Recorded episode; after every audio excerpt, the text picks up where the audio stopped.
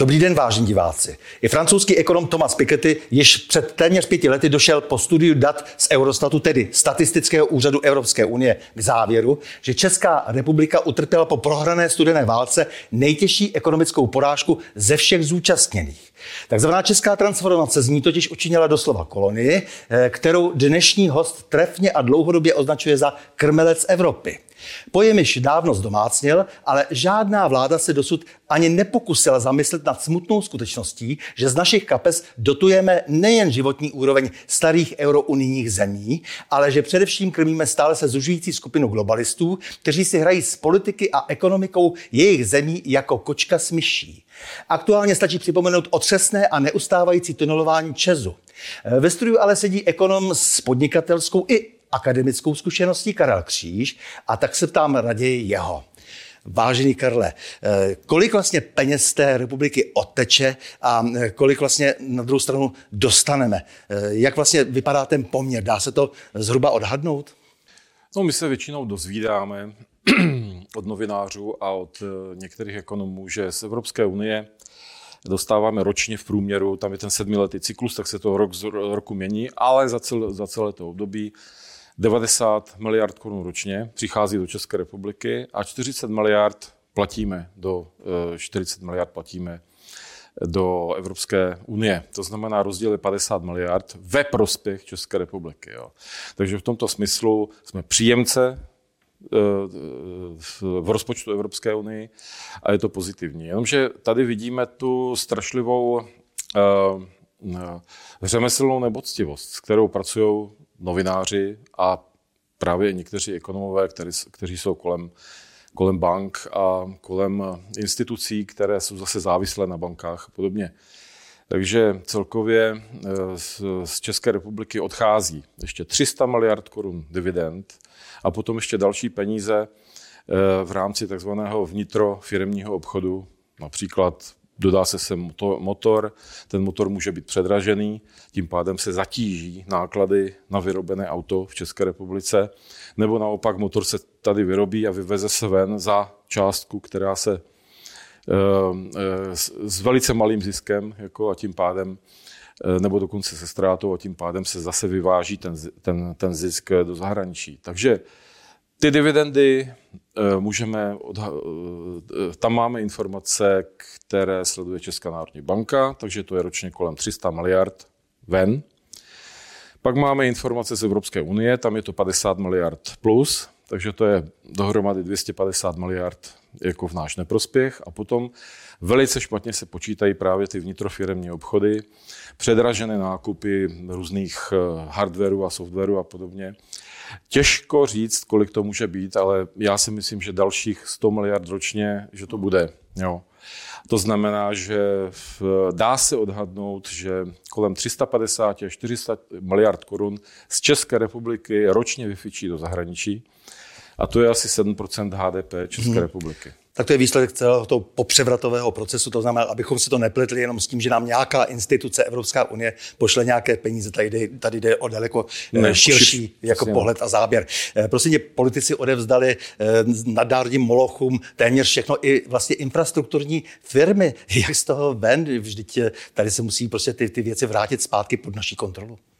Tady jsme byli v krizi v letech 97, 98 která vznikla mm, primárně rozhodnutím České národní banky o tom, že zvýší úrokové sazby.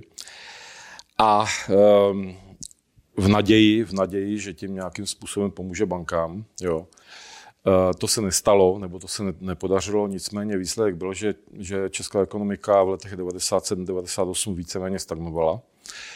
Přišla Zemanova vláda a Zemanova vláda se rozhodla Eh, že na své projekty potřebuje peníze a začala prodávat síťová, síťová odvětví. Takže prodala plyn, prodala vodu. Prodávali to i eh, tehdy v letech 98 eh, až 2002 zejména, tak prodávali to i obce. Jo. Prodávali svoje minority v uhelných dolech a podobně, čímž pádem stát taky dostali třeba do, do defenzívy a dostali je do, do situace, kdy neměl stát 50%, jo, to se týkalo Mostecké uhelné, OKD a tak dál.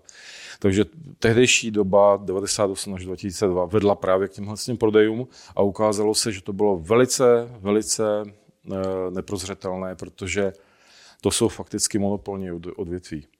A velice obtížně se, eh, se hlídají, takže zisky jsou tam obrovské u vodáren, že jo, to je jako, voda byla za, za korunu, za kubík, ještě méně, teďka je za 100, 110, 120, to znamená, že tam je 100 násobek, 100, nás, 100, 100 násobná cena, kdežto uh, automobil nestojí 100 násobek oproti roku 89, hmm. nebo rohlík.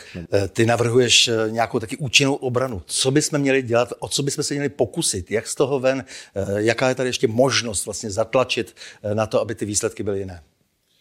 No tak eh, eh, určitě v odvětvích, které vykazují oligopolní nebo dokonce monopolní eh, chování, tak tam je potřeba zatlačit, zatlačit regulatorními orgány, za prvé, a za druhé, když to bude málo, když to bude málo, tak i zavést mimořádnou daň, mimořádné zdanění. Jo. Tak Úplně, dividend třeba říkáš? Mm, no tak eh, dividend ani ne, ale jako obecně zisku. Jo? Mm-hmm. Zisku. To znamená, že by tam byl nějaký dodatečný zisk. Eh, konec konců tohle vláda teďka z, ovšem z jiných důvodů organizuje. Jo. Ale to je pozitivní krok. Jako, jo. Takže to, to, to vnímám pozitivně a eh, je jenom škoda, že jsme se k tomu dopracovali až teď v takových potížích a s obrovským 300 miliardovým schodkem. Jo. A říkáš taky ještě zvýšit eh, třeba mzdy, tlačit na zvýšení mest? No tak to by bylo, to je úplně první.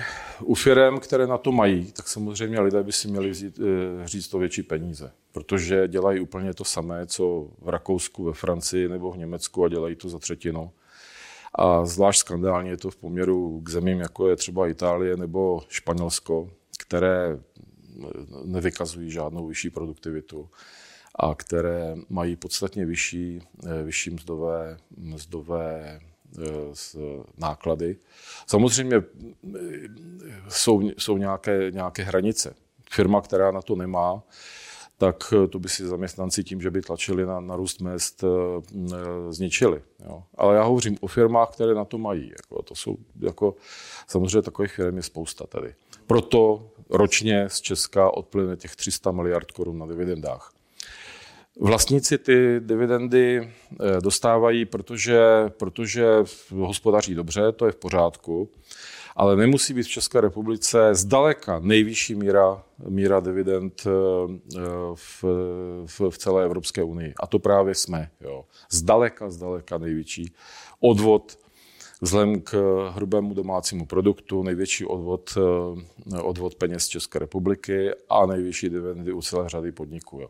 Takže s tím se samozřejmě musí něco dělat a bohužel české odbory a vůbec česká povaha eh, to, co je, to je, jaké je veřejné mínění a co, jak, jak se o tom diskutuje, nebo spíš ani nemluví, tak eh, to pak vede, to pak vede k tomu, že, že jsme tam, kde jsme. To znamená, Uh, hodně kapitálu, ho, hodně, hodně peněz se tady vyprodukuje a hodně kapitálu odplyne. Víc, než by bylo záhodno. Kdyby to číslo odvodu dividend, ano, přijali jsme velký, velký kapitál v průběhu minulých 20 let. Kdyby to číslo bylo ale poloviční, tak by tady zůstalo 150 miliard, jako se kterými by se dalo něco dělat. Byly by ve mzdách, to by se zase objevilo prostě v, v malé ekonomice, mohly být do investic, to je další věc, to znamená vytvořit, vytvořit pro firmy eh, výhodné prostředí pro to, aby tady peníze nechávali. A to souvisí taky s tím, eh, že když, když jsou tady nízké mzdy, tak oni už jako proč investovat, Eh, když, eh, když se to může zaplácnout lidma. Že jo? Jo, takže proč investovat do, no, do nových, sofistikovanějších uh, strojů jako a, a zařízení, když můžeme mít lidi, kteří vlastně jako berou třetinu, čtvrtinu toho, co, co v Německu nebo v Rakousku. Milí Karel, já ti moc děkuji za rozhovor a s vámi, vážení diváci, se těším na další setkání u cyklu O čem se mlčí.